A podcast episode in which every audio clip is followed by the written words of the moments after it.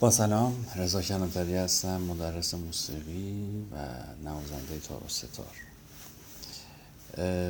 در مورد اصطلاحات موسیقی قرار امروز صحبت کنیم. در مورد معنی اصطلاحات موسیقی مثل تئوری موسیقی معنی نوت ها و یه سری اصطلاحات دیگه ای که در واقع پایه و اساس شکلگیری موسیقی هستن و باید اینا رو بدونیم.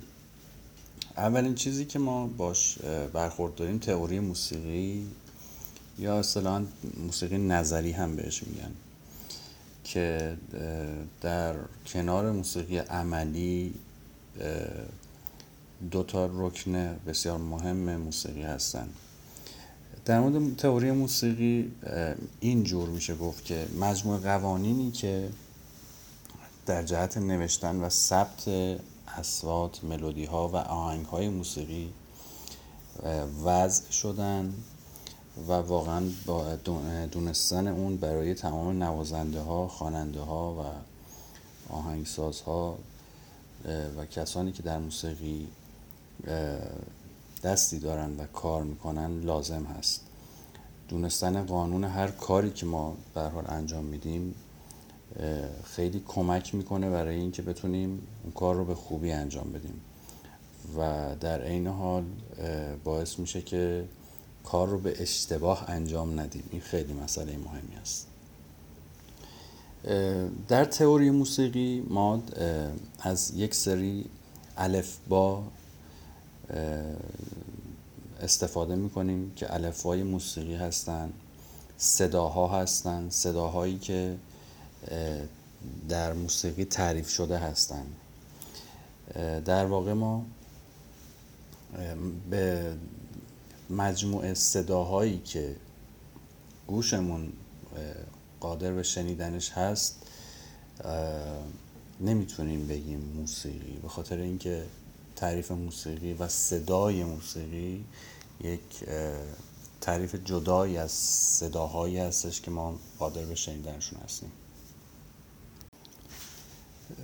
در خیلی از جاها راجع به صدا و در واقع صدای موسیقی چیزهایی به گفته میشه و هر کسی تعریفی بر خودش داره. ولی خب در تعریف علمی و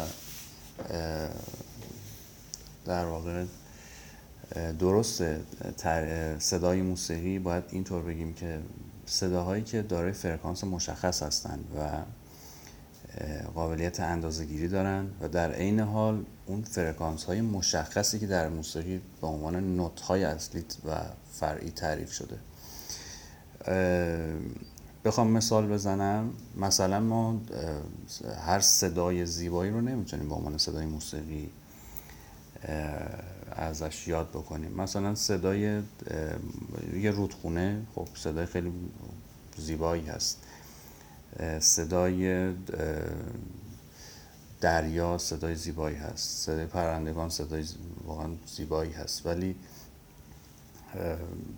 اینها هیچ کدوم موسیقی نیستن. چون قابلیت این رو ندارن که ما بتونیم از لحاظ فرکانسی اونها رو ثبت کنیم. و در عین حال طبق اون قوانینی که در موسیقی داریم و صداهایی که فرکانسشون کاملا مشخص بایستی باشه اینا نمی گنجن در اون در واقع جدولی که برای صدای موسیقی داریم. صدای آبشار خب ممکنه خیلی صدای زیبایی باشه واقعا ولی صدای موسیقی نیست. و ما معمولا صداهایی که این به این شکل هستن و قابلیت اندازه ندارن رو به عنوان نویز می‌شناسیم سر و صدا هستن در واقع. و صدای موسیقی باعثی حتما قابلیت اندازگیری داشته باشه. حرف زدن ما هم حرف زدن انسان صدای موسیقی نیست. چون این هم قابلیت اندازگیری نداره و فقط آواز خوندن هست که چون بر اساس دقیقا میشه گفت فرکانس های مشخصی که خواننده می‌خونه اون رو به عنوان صدای موسیقی می‌تونیم بشناسیم. و صداهایی که از سازهای مختلف به حال نوازنده ها ایجاد می‌کنن. خب اونا کاملا مشخص نوت های مشخصی رو می‌زنن و اون صدای موسیقی هست.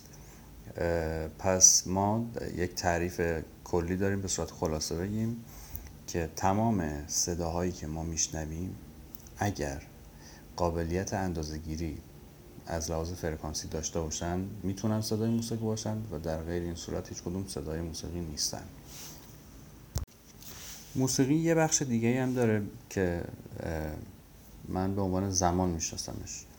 صداها در موسیقی به اسم در اصطلاح در اصطلاح موسیقی به اسم نوت شناخته میشن و زمان یک بخش بسیار بسیار مهمی هستش در موسیقی که الان می‌خوایم راجبش صحبت کنیم. شاید بگید خب موسیقی صداست و نوت های مختلفی که ایجاد میشه ولی واقعیتش اینه که ما بایستی زمان اجرای هر کدوم از این نوت ها و صداها رو هم مشخص بکنیم. تا موقعی که زمان اجراشون مشخص نشده باشه ما یک صدا یا یک نوت رو توسط یک ساز تولید می‌کنیم.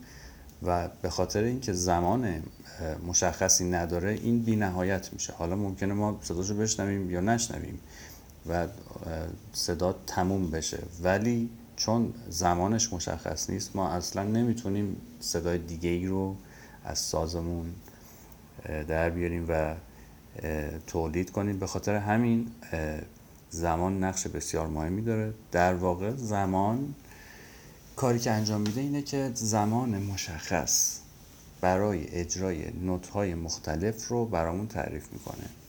به عنوان مثال من رو ثانیه می‌خوام مثال بزنم. مثلا یه نوت اولین نوتی که داریم براش تعیین می‌کنیم که یک ثانیه زمان ببره.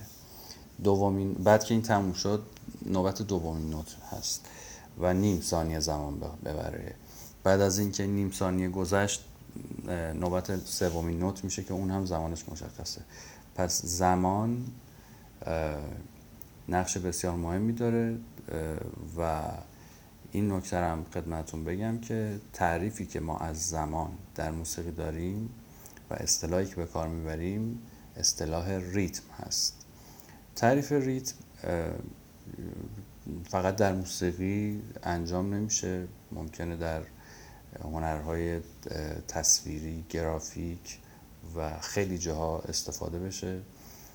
معمولا عناصر تکرار شونده و منظم دارای ریتم هستن. شما مثلا می‌تونید به موزاییک های خیابون نگاه بکنید که به صورت مشخص و منظم با اندازه مشخص و رنگ های مشخص و یک شکل پشت سر هم ردیف شدن. این ریتم داره. اگه به عنوان مثال ما ده تا موزاییک یا کاشی داشته باشیم که همشون به یک اندازه با یک شکل مشخص چیده باشن کنار چیده شده باشن کنار هم و دو تا کاشی با اندازه مختلف وسطشون باشه این ده تا کاشی دوچار آریتمی یا نداشتن ریتم ثابت هستند و باعث اندازه همشون کنار هم باشه. اگر هم قرار هست که آریتمی درشون وجود داشته باشه این باعثی بعد از گذشت یک تعداد مشخص دوباره تکرار بشه. با عنوان مثال مثلا ما ده تا کاشی داریم اولیش سفیده دومیش قرمز سومیش سفیده چهارمیش سفیده پنجمیش می‌تونه قرمز باشه و باز هم بایستی چند تا کاشی سفید عین هم اولیه تکرار بشه بعد یه کاشی قرمز بیاد. و این باعث میشه که ریتم حفظ بشه و مشخص باشه. پس ما دو تا نکته داریم. یکیش صداست که در موسیقی بهش میگیم نوت و یه نکته دیگه و یه پارامتر دیگه زمان هست که بهش میگیم در موسیقی. ریتم مطالب بعدی رو در آینده خواهیم گفت. متشکرم. سپاس فراوان.